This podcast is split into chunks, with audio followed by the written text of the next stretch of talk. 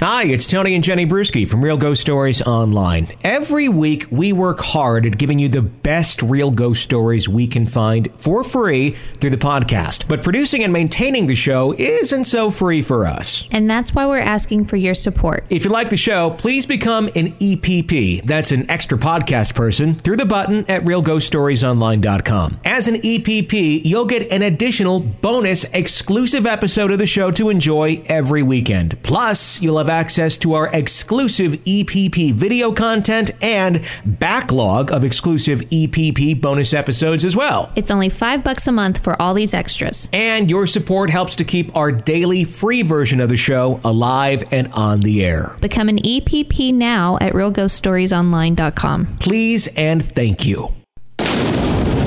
Welcome to Real Ghost Stories Online. Call in your real ghost story now at 855 853 4802 or write in at realghoststoriesonline.com. You're about to enter the world of the unknown and quite possibly the undead. This is Real Ghost Stories Online. Tonight, family vacations to historic locations can be a great way to learn about the past, but the most memorable part of one family's trip is the mysterious lady in the window. After new parents bring home their baby girl, they soon realize she may not be the only child that they brought home from the hospital. And a woman passes a peculiar stranger in the hallway only to realize he vanished seconds later. Where did the man in the blue suit go? Those stories, your calls, and more tonight on Real Ghost Stories Online. Tony and Jenny Brueski joining you once again. Hello. Hello. Happy uh happy post holidays. Yeah. Well, post post holiday. yeah. We're done with one. We're on our way to the big one. Yeah. Cajun turkey, success. Especially when you don't fry it yourself, right? I agree. Um, you know, I'm kind of just sitting here going, uh I don't know. It's it, it's sacrilegious for me to begin with to like not do the the cooking myself. So I'm just kind of like, uh, you know, having mixed feelings about it to begin with, but enjoying the idea of not doing it myself. But just the fact that we did not do it myself and just the ease of it, I like that. and this is coming from the man that catered his own wedding. Yeah, I mean, it's just it's it's you know, I I don't want to like go down the road of like easy for everything, but I don't know. Sometimes it's just not a bad idea Well, especially since, you know, when it's done right. I think Yeah. that, that's key. and Harper's so little, it's so much easier at this age to Yeah. just enjoy the holiday and not worry about that and the cleanup. And when I agree, and, and th- that's a big part of it. And, and when it's done right, when you get the food from a place that it's actually cooked correctly, and you're not like, oh, it's just, you know, just shit thrown at you, and it's like pre-cooked stovetop or something, you know. Sure. That it's like, yeah, I, I would be, I'd have issues with that. But the fact that it was actually done nicely, it was cooked correctly, it was done with some care, I like that. Had your stamp of approval. It does, yeah, yeah. So that that that makes it much much better. But I I don't know. I think as the girls get a little bit older and as they can help a little bit more, it may go back more to doing everything at home. Well, sure. But right now, it, it's not bad. No. I really I enjoy that that aspect of just kind of having everything right there. yep. Not bad. It was pretty tasty. Um, uh, what, what's your favorite Thanksgiving side or, or food or other than turkey? Stuffing. Is it the stuffing? Yeah, definitely. What what type of stuffing? Um, the closest that I can find to what my grandmother makes, and it's a little bit of a spicy sausage stuffing. Was it was it was it cornbread that your Yeah. grandmother made? Okay. Yeah. Is it a southern thing that it's always cornbread? I because I never had like cornbread stuffing until I moved down here. I don't know if it is or not. That's just the or way. just how she did it. yeah, that's the way my family's always done it. Yeah. I have to say I love the cornbread. Mm-hmm. We just always had the regular old crouton type stuffing, and I love that. That's that's really tasty. But when you take the essentially the ingredients from the original cornbread stuffing, uh, or the original uh, non cornbread stuffing actually, and then add the cornbread to it, that's what makes it really good. Uh, It's kind of the fusion of the two things. So you get the cornbread in there and all the seasonings and everything else, just the regular old crouton stuffing. That's what I like. Yeah, me too. So, Let's uh, kick off the show tonight. A letter Jessica writes in Hi, this is Jess from Chicago. I thought I would just send in some uh, short stories from my childhood and now.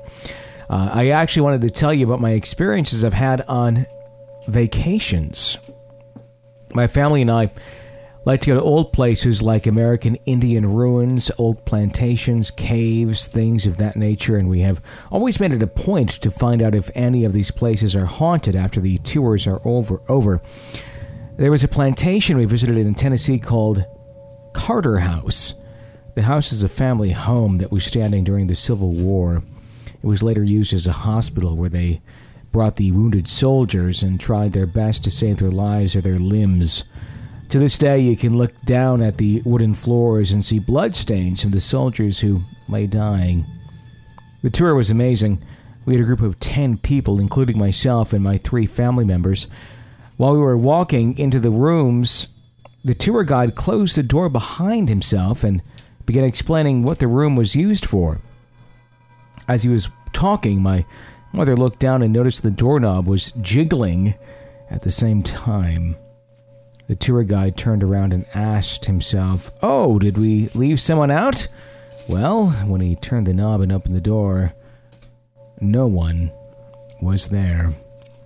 My mother gave my family a shocked look, and the tour guide simply closed the door and continued on. Later, we found out the plantation was or is haunted, and they have a trailer parked a few feet away from the house where you can see some of the ghosts captured on camera. There was one picture of a little girl, they say. They see her often around the house. I can't quite remember if it was this plantation or another, but at one house, my father wanted to get a picture of my sister, mom, and I standing in front of the house. We positioned ourselves to hold each other, and, fa- and father captured the picture of us with the house. Later, after development, my father was looking at pictures and he noticed something odd. Looking at the picture of us in front of the plantation home, he noticed a woman standing by the window. He freaked out and began showing us the window, swearing no one was there when he took the picture. We later looked up the plantation to see if there was any hauntings or stories about it and found that it is quite common for tourists to get a picture of the lady standing in the window. Many folks say that it is the woman of the house, a mother or a slave who used to work there, but they always see a woman standing in the particular window where we caught the ghost. I still have the picture, but it's packed away with my other albums, so I'll look for it one day and may send it in.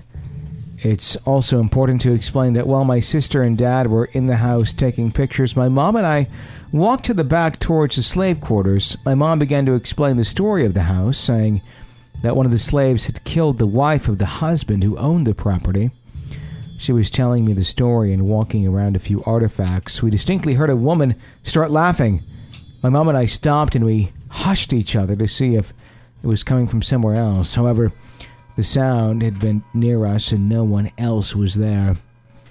My mom and I are convinced it was the slave woman who murdered the wife. Another story deals with another plantation home. Again, I can't quite remember which one. We visited so many, but this one was truly the most frightening. During the tour, it was explained by the owners that during the 1800s he had built a tomb or a building for the dead family members by the plantation. The building was tiny, it had a black gated door. The only way to see inside, even during the daytime, was to shine a light inside. My sister claims that while the rest of the tour was leading us to the house, she had looked over and swears saw two older women dressed in black gowns and wearing veils walking towards the tomb slowly together. She shook her head and decided to keep walking, ignoring the strange vision. After the tour was over, and my sister was explaining to my family what she had seen, we walked over to the tomb. My dad was taking pictures with a flash on to see inside the building. My mom and I began to shout inside because it echoed, we were having fun. Of course, now as I think about it, it was very disrespectful of us to do it, but at the time we just thought it was a building. My dad began to do the same thing and asked if there was anything inside. After he asked, the whole area became extremely quiet. We couldn't hear a thing, not even the tourist in the background by the house. The next part happened so quickly I can't even believe it happened. But as I start uh, started into the small tomb, a strong gust of wind blew past us, and we heard a man laughing and crackling loudly. It was coming from the tomb. His voice echoed loudly, and it almost felt like he was laughing in our faces. It lasted for only a few seconds, but in those seconds, my family and I just stared at each other, shocked at what, what had happened. After that, all sound came back, and as I turned around to ask my family if they had heard what I had heard, I saw my dad speed walk down the road towards the car. He had taken off in fright and left us there. As I watched him go, my mom and sister were rambling. Did you hear that? Oh my gosh, it was a man. He must have hated that we were laughing and goofing around. I began to yell at my dad for leaving us, and we simply walked away, trying to figure out what happened. It didn't scare us, well, not all of us, but it really was something to be shocked about. My dad pretends sometimes he didn't hear it when we talk about it, but sometimes he'll agree he did hear it. I think he just doesn't like to admit he was a total chicken and left us there to save himself. anyway, I've got more stories for you all. One's including my grandfather and his house, and a good Gettysburg one that ends on a funny note. Usually, my stories do end with something funny happening, mostly because my family is so used to this stuff. Anyway, thanks for everything. I love you guys, as does my mom, and I listen to your show at least once a week, so as not to get too frightened. Have a great day, and God bless. I think that's so neat that they went to places like plantations to visit when they were kids. You know, I've never been to one. I've always wanted to go and see them. Mm-hmm. That's probably partly, I think, because of my fascination with Gone with the Wind. But, Sure. um, have you ever been anywhere near a plantation? I haven't been anywhere far in the south. Uh, the furthest uh, in the south I've ever been was like down to, well, I mean, Florida. I've been like to the tips of Florida, but I've never been to like, uh, you know, the plantation area of like Mississippi or Louisiana or Texas or anything like that. I've been like Dallas. Yeah. But uh, other than that, I, I think other than like going to Disney World in Orlando, the furthest in the south, south south that you consider the south is really like Dallas. well, we're going to fix that. Yeah, I, I'd be very interested to see much more of that area. Well, I think if everything works out right, we're going to try and go to Georgia in January. That'd be the plan. Yeah. So, if any of our listeners are out in the Atlanta and or Savannah area, let us know. Let us Yeah. know what we should do, what we should see, where we should stay. Yeah, in fact, if there's any listeners in the uh, Savannah area or Atlanta area that uh, have some suggestions, some ideas, uh, or would like just to meet up with us, and uh, you know maybe we'll go out for a beverage uh, and and a, a, an appetizer or dinner or something, and talk about some spooky stuff about your area. Uh, email Jenny Yeah. and uh, we can uh, chat about that, and maybe we'll be able to made, meet up and uh, discuss some areas to go check out. Maybe you can even show us around a little bit that would be great. of the uh, the Savannah or Atlanta area sometime uh, in the coming months. And your email is uh, is what Jenny at realghoststoriesonline.com. yep. And it's uh, Jenny with a Y. So J E N N Y at realghoststoriesonline.com. Yep. So shoot her an email, and uh, we may uh, may be able to meet you, and we'll uh, we'd love to to get some some inside knowledge on the areas, and uh, maybe even do a show from down there. That would be great. You know, That would be we can great. connect some folks from the area. Uh, or if you're in the surrounding areas and are willing to, you know, kind of travel in for a night or so, we can uh, discuss all that via email and maybe uh, do a, a show somewhere. Maybe just in the corner of a pub somewhere. a But uh, pirate's house. yeah, get the get the microphone out, and we can we can certainly do it. We can pretty much do a show literally anywhere. That's that's the beauty of this is we with our mobile microphones we can just record and go. Mm-hmm. So we could have a lot of fun with that. So if you're in that area, uh, let Jenny know, and uh, we can probably do a fun on location show coming up here in uh, in January or February sometime. So that'll be fun. Yeah. I, am excited. I am there's too. there's some neat stuff around there that I'm- I'm really anxious to see. Anxious, honestly, a little bit scared, but Really? a little bit. I mean, because it's uh, especially Savannah, because there, there's some stuff there that's really you know.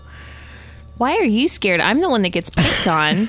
I don't know. I mean, I'm I'm not like like I'm not going to do it scared, but a little bit kind of. This is going to be a real authentically creepy experience and i'm excited I'm, I'm excited and kind of scared at the same time but i'm all about it I feel like I'm in line to ride the biggest roller coaster ever. Yeah. That's kind of like how I feel. It that, that's that's the scary feeling I feel. Is the roller coaster feeling. And not only that, I feel like I'm in line to ride the biggest roller coaster ever, and I'm a puker. That's how I feel. I'm not going to projectile vomit on anyone. I promise no, that much. no, but that's the kind of anxiety I have. I can't but promise Jenny won't, but Yeah, never can promise Jenny won't puke. So just uh, bring your barf bag. So uh, yeah, there you go. 855-853-4802 is our phone number. Hey, if you like the show, make sure you tell a friend about it. Share a link on Facebook or Twitter and support the show. That's what helps to keep us alive. Let's go to another phone call. Hi. Hi guys, this is Officer P, calling from uh, the greater Chicagoland area, and police officer on the suburbs. Uh, I want to say, first off, I love you guys' show. Do a great job, especially I get to listen to them when I'm out of patrol and night, nobody's around. Guys, that's mood for me. anyway, uh, I just wanted to call in and share uh, a couple of stories about the house I'm currently living in. Um, first of all, I'll give you a little bit of backstory about the house. It's my grandfather's. My grandfather passed away in 2000 when I was 13. He left the house to me and my brother. And since we got 13, he was, uh, he was 15 at the time. My parents took the reins. We rented it out for a few years. Uh, come 2007, we were moving into the house, and I was the first one up there. And uh, I moved in. I was living there alone for about three months before my brother eventually moved in. Anyway, uh, the first week that I was there, I was doing my pre-bed door check. I'm borderline OCD. I won't be able to go to sleep before I can make sure all the doors are locked in the house. So, I'm checking the checking the house, and there's three exterior doors in the house. One in the basement, one facing south, and one facing north on the second floor. And the last one I check is the north facing second floor door that's on the sun porch. I go check the door. It's all buttoned up. And I turn around to walk back from the kitchen and down the hall to my room. Uh, as I was turning around, I caught the I caught the outline of a figure. I was sitting in a chair that we had out there, one of my grandfather's old sun porch smoking chairs to use a pipe smoker. That was his self-built little smoking lounge. So, quickly stop and have that moment of, of during the headlights where I'm frozen. I turn real slow to look, and I see what looks like my brother sitting in a chair. But it wasn't my brother. And no, I knew that for a fact. He was out of town that weekend. He was two states away. So sitting there petrified, thinking there's someone, someone sitting in my my my house. I'm all of a sudden trying to think of what I'm going to do. And I look back at him. We lock eyes, and he's got this real, real great tone to him, and he just kind of smiles. So I could, I, I was petrified. I could, couldn't think, couldn't, couldn't move, couldn't react. So then I blink twice, real slow. And by the time I blinked the second time, he vanished. He's gone. And I stood there, looked in the room for a few seconds to see if maybe, maybe he moved or something. If he was actually still there, no, he's gone. So I go back to I go back to my bedroom and lock the bedroom door. And I just kind of I stayed awake all night, just listening and seeing if anything was going to happen. I had this. uh, my grandfather actually left me a. We found in his house after he passed away. A uh, 1920s police billy club. I was hanging on to that all night, just waiting to see if I heard anything. So I, I eventually, you know, passed out later, way later that night. So and then next day I woke up, uh, and then and I remember seeing my grandfather's wedding photo from all those years ago. A splitting image of my of my brother. So I put two and two together and realized that that was probably the ghost of my grandpa. And then a couple of a couple of weeks went on, and so I was still living up there by myself. I finally moved most of my stuff in there. I finally got my TV in in my bedroom, and so I had something to watch and something to something to pass the time. And one night, uh, and well, sorry, kind of off track here. It's been one hell of a night. Um, usually I fall asleep to DVDs because we didn't have uh, didn't have cable hooked up to the house yet, and we were we were in, still in the process of that. So I would have I had my DVD player hooked up to my TV. And That's what I throw a DVD in as I was falling asleep for the night, and, and that was that. Hmm. Usually uh, I would I'd fall asleep and the DVD to be going, and then eventually the DVD player would turn itself off, and just leaving a blue screen emanating from my television. And one night, I woken up several hours after the DVD player had turned off, blue light of my television, and in my room I only had a few, I had a few things. I had my bed, a, a dresser that had my TV on top of a few drawers, and I had a kitchen chair where I kept all my folded clean laundry. I haven't, uh, hadn't really gotten too much of an organizational structure in there. It's still kind of settling in, and it was what it was. And I woke up to blue to the blue screen of the television cascading light on when I saw someone sitting in a chair right next to my door. The door was closed, locked. So there's no way anyone came in unless I unless I've heard them. They forced their way in the room. So it was the same thing. It was the same. It was the same person I saw that at the first week when I moved into the house. Just sitting, he was sitting in the chair, smiling like rocking back and forth. And this time I, I thought to spoke to speak to it. Said, kind of got up shakily and, and, and had to try a couple times before words actually came out. But and I said, I say, hey, Grandpa, is that you? Is that you? And he just smiled and nodded at it. It's like he leaned forward and was was, was going to say something, but maybe he just vanished. He was gone. And those were the those were the two instances where I actually saw him, that I personally saw him. And when eventually, when everyone moved into the house, and everyone was living there, we would always we always smell his very distinct pipe tobacco smell. Because he used to buy this certain kind of pipe tobacco from someone in the city in downtown Chicago on the, on the Polish neighborhood. It's very distinct. Some hickory cherry wood flavor that that just I will remember until the day I die, and and we'll just get phantom whiffs of that. It's multiple family members. It's me, my mom, my brother, lots of different, lots of different people. Of course, my my my my father, these are his parents. He thinks we're all full of shit.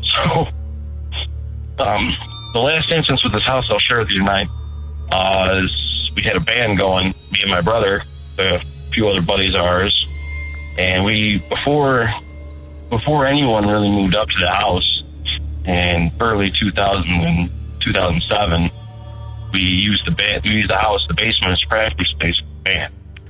So it was a half sunk basement. It was perfect.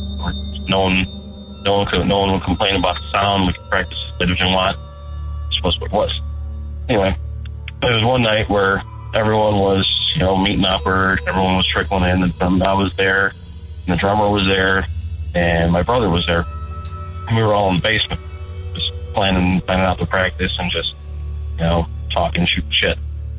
And other guitar player in the band was keenly late.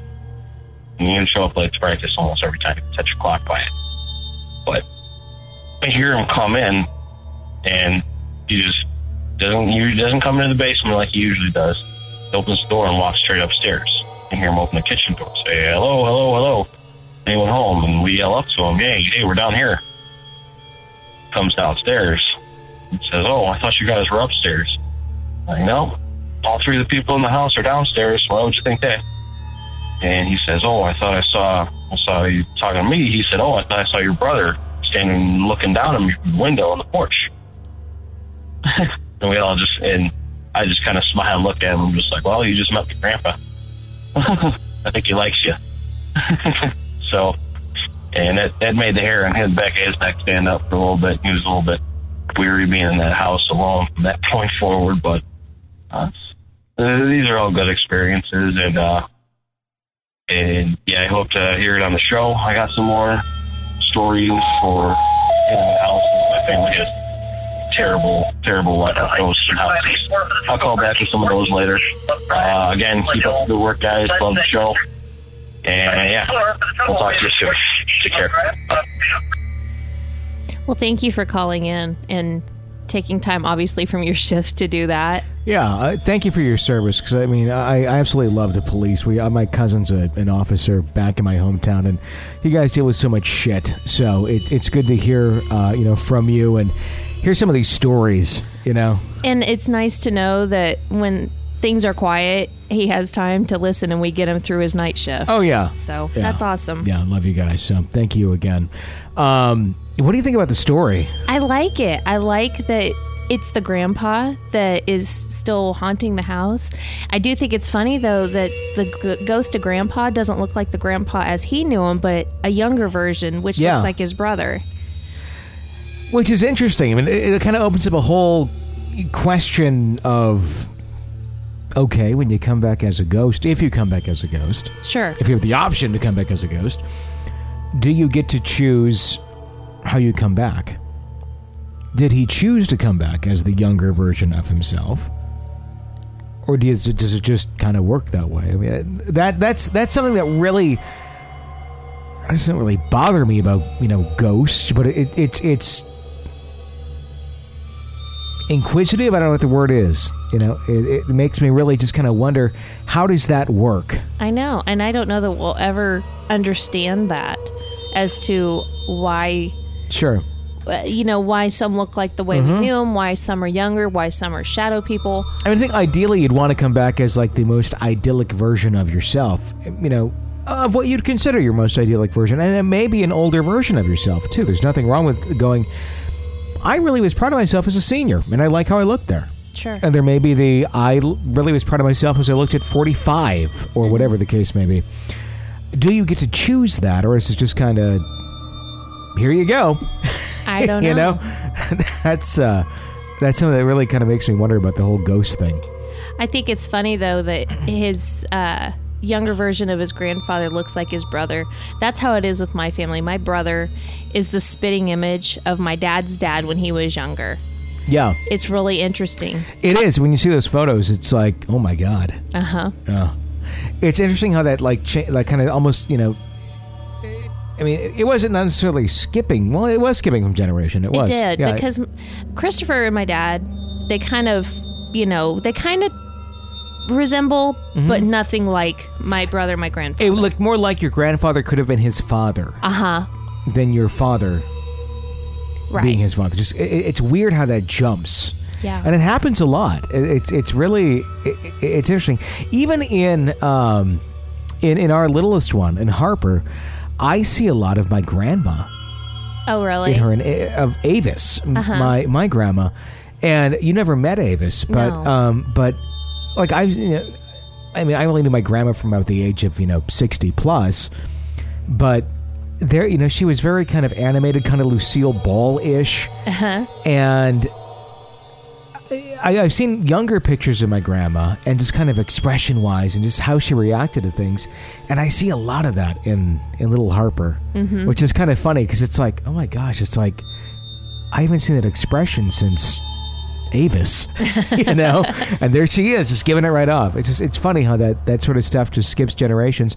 And sometimes it's probably never even known or noticed just because not all generations are that close to their previous generations to know you know what those you know what the grandparents did or acted like Right. you know it's it's interesting but um uh, very very fun nonetheless marco writes in hey uh, jenny and tony my name is marco i'm from the uh, south uh, suburbs of chicago first off it's like a chicago night here I guess so. we have our friend who just uh, called in for he was an officer in uh, the suburbs of chicago right Yeah. so here's another Chicago story. First off, I want to say I really dig the show. You guys have a great chemistry on the air. Tony, you often make me chuckle out loud, and I can only imagine the looks Jenny must shoot your way with some of the things you say. You can only imagine. True story. I have a constant uh, rotation of paranormal UFO themed podcasts that I listen to all day, every day while at work, and I love that I can listen to a new episode every day.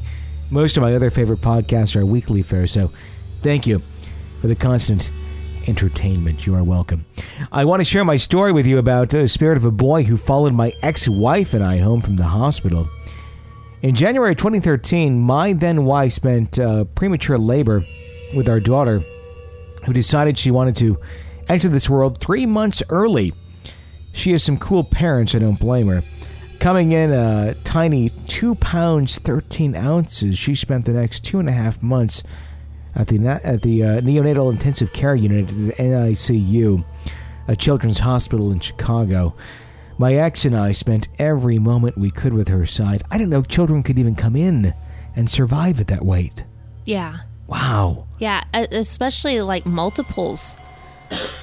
um, when they, you know, even like full term multiples, they can be that little. Wow. Yeah. Harper's what, eight pounds? Oh, eight Eight-ish? pounds, one ounce. Yeah. Livy was nine too. Yeah. Wow, that had to be very, very trying on you guys. Continuing on for hours and hours, day and night. She was uh, in a room with eight other preemies, and uh, there were always two nurses in the room at all times. Having children yourself, you know that newborns love to sleep a lot, so to pass the time, we would gossip and chat with our nurses and other parents in our pod, as they called it, and uh, got to know a lot of them quite well. One day, while the baby was sleeping, I was reading a book about hauntings and ghosts. One of the nurses took a notice, and we started a conversation about the paranormal. She relayed a story to me about the ghost of a young boy, four or five years old, that was seen in the NICU from time to time. Always fascinated by a good ghost story, I wanted to learn more. She said that a few of the nurses had seen him in a storage room down the hall from our pod on multiple occasions, and that no one went in there if they didn't have to, because it always freaked them out. I asked a few of the other nurses about it, and while reluctant to give me the stories, they confirmed that the first nurse had said. They uh, also mentioned that no one likes to talk about it much because of the very real creep out factor that it caused. Skipping ahead a little, my daughter was finally healthy and strong enough to get sent home, and my ex wife and I were ready to start our new lives as parents. That's an odd thing started happening. The first thing we both took notice of was seeing a fleeting shadow out of the corner of our eye, moving from one room to the next. I'd be sitting on the couch watching TV or feeding the baby. Would watch a glimpse of a shadow in the hallway, darting from the bathroom to my bedroom. I always just brushed it off. We lived in a new apartment complex, and I'd any weird. I never had any weird feelings uh, in our place before. Now our baby had always slept a uh, slept great at the hospital, and other than the normal waking up for a bottle during the night, slept great at our house for the first few weeks we had her home. But things seemed to change as she would wake up from her sleep, sleeping randomly, like something had startled her awake. We tried giving her a bottle, but she wasn't hungry. Didn't need a diaper change, etc. One night, I glanced at the video monitor we had and noticed that the video feed was cutting in and out, and the resolution get blurry, almost fading in and out. I noticed it again the next few nights, always when the baby would start crying for what appeared to be no reason. Around this time, we had one of the parents, Laura, who, who met at the NICU over for a play date with her son, who was my daughter's pod mate at the hospital. The kids were sleeping, and we were having a glass of wine when Laura, in mid mid conversation, asked, "Have either one of you lost a family member, a young boy?" My ex-wife looked at each other, puzzled. And the question came right out of the blue. I told her no, that we hadn't. She proceeds to tell us that she had a gift passed down from her mother and was a medium. She said she usually doesn't say anything to people about it, but wanted us to know that there was a little boy in our apartment. She told us she saw him walk from our baby's room to our bedroom. Now my interest was piqued, and I asked Laura if she could find out anything about this boy. We walked to our bedroom, and she stood there for a while and finally started to tell us information about this boy. Laura had said that she felt like he attached himself to my ex wife while we were in the hospital. She told my ex that she had a certain motherly aura about her that this boy gravitated toward, and when we left the hospital for good, he decided to come with us. She said he likes to sleep on the floor next to my wife's side of the bed and would follow her around the apartment all the time, not wanting to leave her side. She asked us, Does Gina wake up often at night? Because the little boy was starting to try and play with her when she's sleeping at night. When she said this, everything started to get pieced together in my mind. I told her yes. She told me that he was going to keep getting more intrusive with my baby as time went on. I told her we needed to pass him over to the other side. This was not the place he was supposed to be. I've been an avid researcher of the paranormal since childhood, and Laura and I decided on a course of action together. We lit a white candle and decided my wife was to be the one to do the ritual, as she was the one he was attached to. We had her walk from room to room holding the candle and telling the little boy to go to the flame. This was his candle and he couldn't stay here anymore. She kept repeating it from room to room in a forceful yet motherly way. This candle is for you. You must go to the flame and leave. This is not where you belong.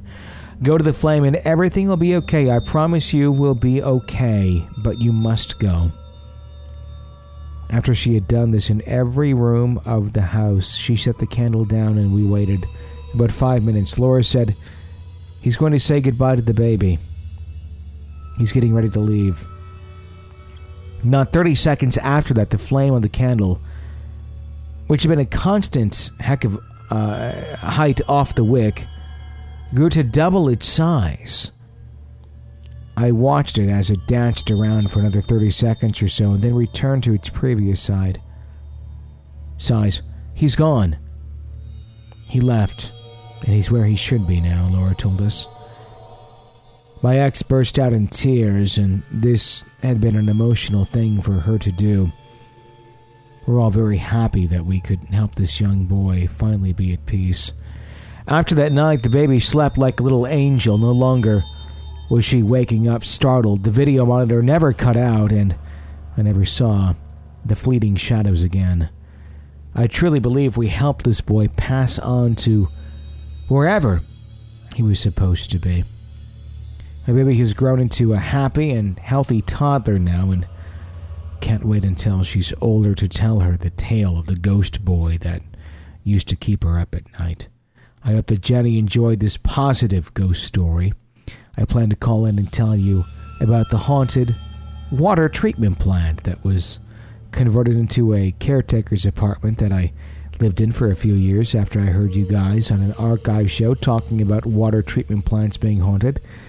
Keep up the good work, guys, and thanks for taking the time to hear my story. Hope you have a great night, Mark. I did enjoy the positive story.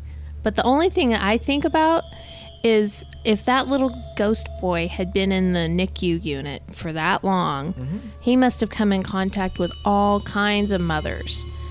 And that must have been one heck of an aura for the mom to give off that the little boy chose her out of all the mothers that he's ever seen come through there to follow her home. Sure. Yeah. I, I mean, it, it's probably a, a judgment call on character. Yeah. You know, it, it, kids, you know, they, they know those things. It's an instinctual thing.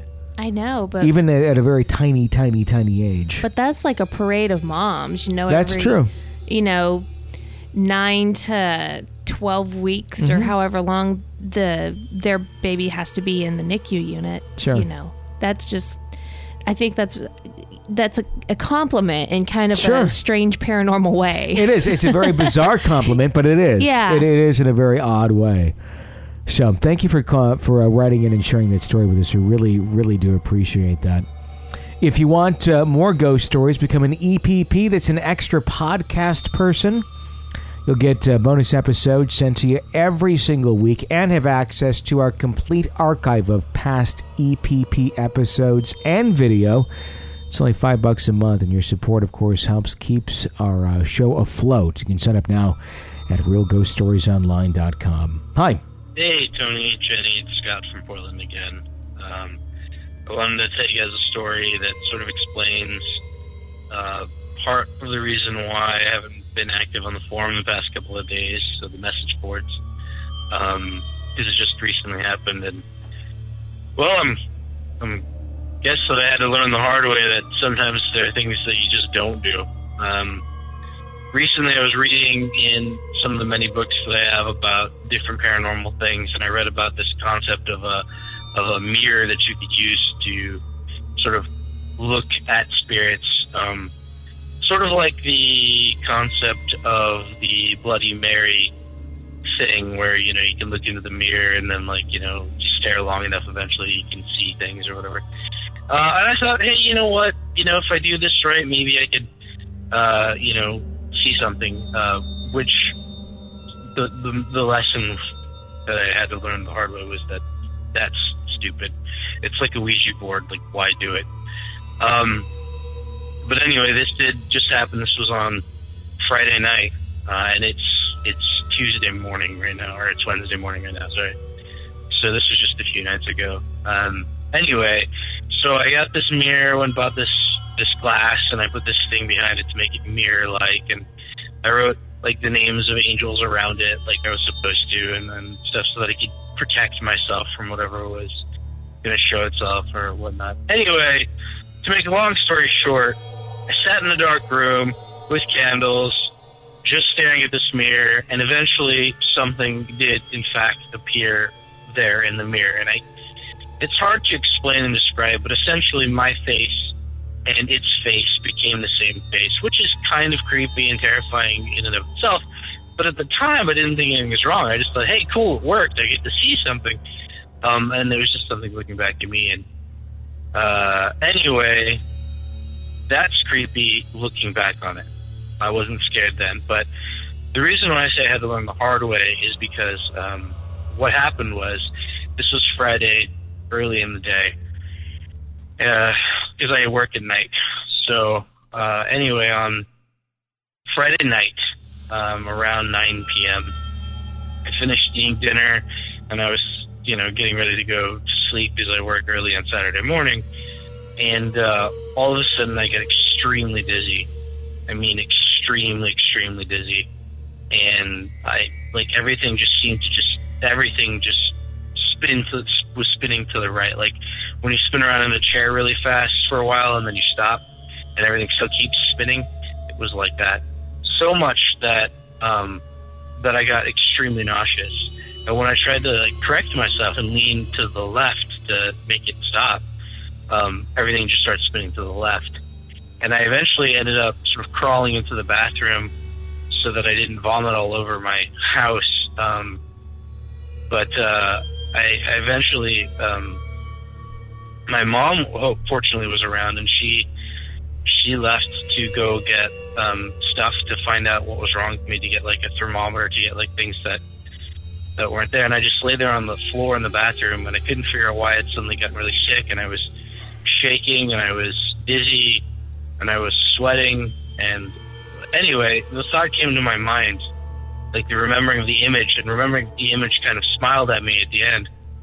And uh and then I, I realized that my mistake was playing with powers that I shouldn't have played with. So I I said a prayer I said a couple of other things and then I I got up I, I forced myself up off the floor.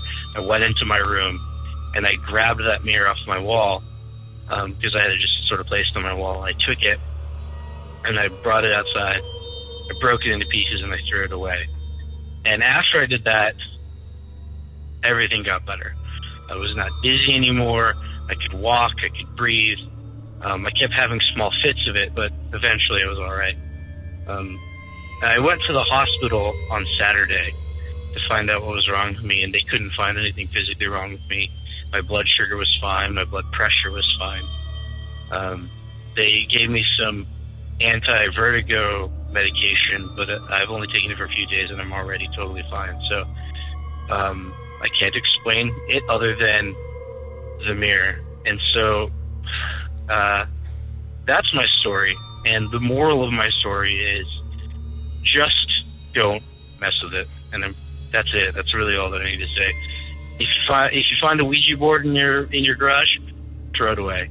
If you find some kind of cool thing that you know it's supposed to do something like show you spirits or it's supposed to tell you when they're there, just get rid of it.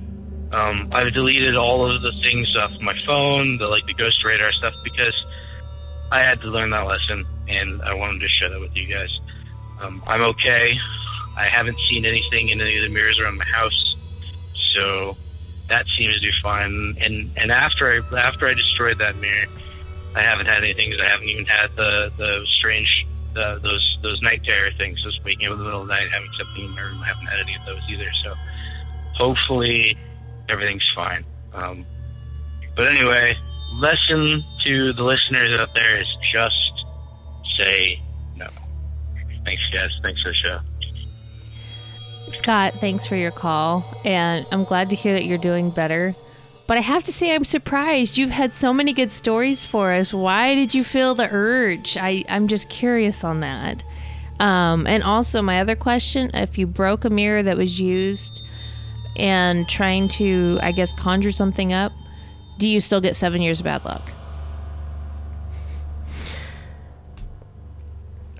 I don't know. I was thinking, oh my God, is he speechless? The Took you a uh, well, minute. well, the seven years of bad luck thing. I never. I mean, I always just like really took those completely literally. You know, that that's what I never believed ever. I've always believed that. Never. I, I've never even considered that as being a legitimate thing. I won't walk under ladders either. Yeah, never really followed that one either. Really? No. Seven years of bad luck, breaking a mirror. No, don't even, don't even consider it as being something. I mean, I, I would. Con- I mean, but I, but I'm much more apt to believe the idea of, you know, conjuring something up by using devices or things of that nature to bring things in. Sure. Um, but just the simplicity of breaking a mirror and bad luck. No, I don't buy that. Do you Yes. really? Yes. Is that why you really don't insist on breaking mirrors when we throw them away? Yep. We've broken a lot of mirrors, honey, when we've thrown them away. Well, but when we throw them away, it's not really us breaking it. It's the yes, trash. it really it's is the us trash breaking truck it. breaking it. No, it's us throwing it in the trash can that's breaking it. I don't think we've really broken a lot of mirrors that way. I've destroyed several mirrors that way. and the key word in that sentence Me, is yeah. I. Uh huh. I really had not bad luck. I, uh, No, you haven't. Knock on wood. yeah. Maybe it's just me. Maybe I just kind of generally have a little bit of the leaning towards bad luck anyway, and I just attribute it to whatever mirror I've broken. I mean, I don't like like set out to break mirrors no. or anything like that, but it's like when we when we've gotten rid of some or purged some crap that we've had in our garage or something. I'm trying to think of the mirror that I did break. Like it was about a year ago, but it, it was I was trying to fit it into the garbage can, and I had to literally break it to fit it in. Oh yeah, it was that one in the basement, but that one was already broken when we moved in. So does it not count if it's already broken? In my book, it doesn't. Okay. well, are you on the same page with the demons that are going to haunt me if I break the mirror? That's why I don't let you break mirrors. well, that's the thing. I'm I'm asking. What? If I had broken a intact mirror, would I have You'd have bad luck. Okay, but the fact that it was already broken, I'm off the hook. That's on the previous owners, and we know they had Okay. bad luck. they were just idiots. I just can't believe that I'm poor decision making. Not luck, just bad decision making. Yeah. I don't know. That's uh. But other than that, I have not. I, I have not broken a mirror No. since that was the only mirror I broke because it was already broken. Just trying to fit it into a garbage can. Yep. So, all right. Anyone else on the mirror thing? I mean, I don't know. I honestly, personally, I don't buy into it. But I would love to hear if somebody actually has some legitimate stories on this topic. Yeah, I would too. And I'm not not I'm not being sarcastic or bullshitting. I'm serious. I'm like, does anyone have anything where you actually did have this happen, and then shit went downhill. Or home contractors that have to break mirrors when they're redoing whatever bathroom they're Yeah, working I, well, I would think every home contractor would be completely cursed then, wouldn't they? yeah, in theory. in yes. theory, you know. Yeah. So, Tony writes in, "Hi Tony and Jenny. I've been uh, listening to your podcast for several months now and have uh, really enjoyed it. I uh, want to share one of my paranormal experiences with you and your listeners. I lived in Lexington, Kentucky, for the past 14 years. I used to be a member of an artistic co-op called Artists Attic, and it was uh, located in the attic of a building called Victorian Square." Victorian Square is located in the center of downtown Lexington. It's essentially the city block of uh, old Victorian shops that have had their interior walls torn down and made into sh- a shopping area with boutiques, fine dining, office suites, and an art gallery with working artists. In the combining of the different buildings on the block, there are multiple levels of changes that occur on each floor. There are dead end hallways and partial walls that jut out into hallways. Only the original exterior of the Victorian shops remain, hence the name. The artist's attic is on the fourth floor. The third floor has long halls with various office suites. The third floor contains many of the level changes, partial hallways and long hallways, which made several turns. I'd park in the adjacent parking garage and across into Victorian Square on the third floor. I'd walk uh, along the hallways across the third floor past many sparsely occupied office suites to an elevator on the opposite side of the building, which I would take to the, fir- the fourth floor. One afternoon, as I was leaving, my hands were loaded with art supplies, and I was looking at the ground as I walked, which is my habit. I was walking the long, narrow hallways on the third floor when I looked up just in time to see a man in a light blue suit walk across the hall from right to left and disappear behind a partial wall. Just a few weeks earlier, I had an encounter with a homeless man sleeping in the staircase of the building. This made me a little more aware of my surroundings, and I instantly realized that I was a single woman alone in an empty hallway, and I was vulnerable, vulnerable because my hands were preoccupied with the large load that I was carrying. I realized that the man had nowhere to go and must be waiting behind a partial wall to jump out at me. I approached the partial wall where he was hiding with trepidation, only to find that no one was there. There was absolutely nowhere that the man could have gone. Only a solid wall stood behind that partial wall, and I had an unobtrused uh, way of viewing the hallway. I would have seen him if he had stepped out uh, and gone in a different direction.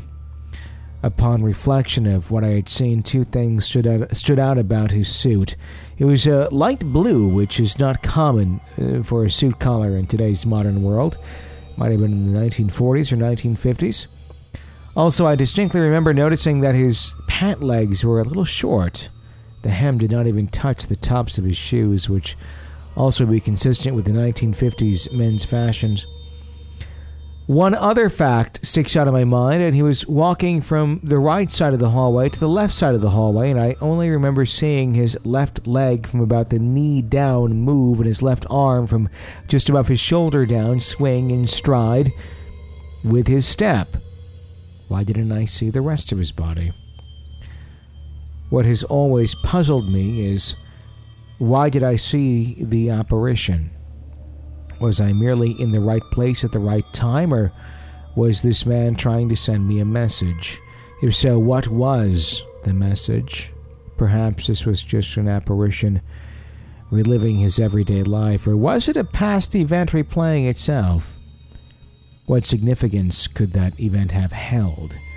It remains unexplained in my mind, and I would like to hear other people's opinions about the event I witnessed. Thank you for sharing my story, Tony, from Lexington. I always find it fascinating when you can see an, an apparition clear enough to know what color they're wearing and even the style of the clothing. Mm-hmm. For her to know that it was definitely not of this time period, unless it was like some weird hipster that's not dressing like normal. yeah, well, here's the thing. I mean, if it was indeed a homeless person, it could very well be wearing a very out of date Well, she doesn't think it was a homeless person though, Mm-hmm. because she said she had had an experience with a homeless person the previous week, and she was kind of heightened alert because Sure. of that.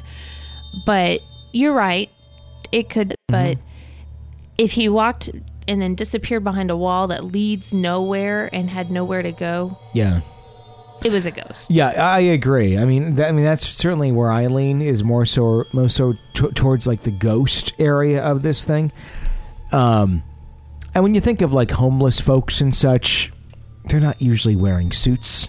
No, Even if it is a completely out of date suit, it's usually not the attire. You know, it may be out of date fashion, but it's usually not like a blue suit. no. So that's where I would I would start to think that it is more paranormal than anything else. But to answer some of her questions, I have no idea if it was just timing or if she was meant to see him for some reason. If anything, just to let her know she wasn't alone in that hallway. Mm-hmm. It, it's hard to know, and and I get what she meant. I think she kind of alluded to was this a residual haunting, and if so, why would they be mm-hmm. just repeating the the process of walking down the hallway? Sure. Well, and with resi- re- residual type things, there's really a lot of times no method or madness to the haunting. It's just there. Yeah. It is what it is, which it may very well be what it was she was experiencing. Could be. I don't know. I'd like to hear some other opinions on the forum. Yeah, let us know on the uh, the message board up there on the website at realghoststoriesonline.com.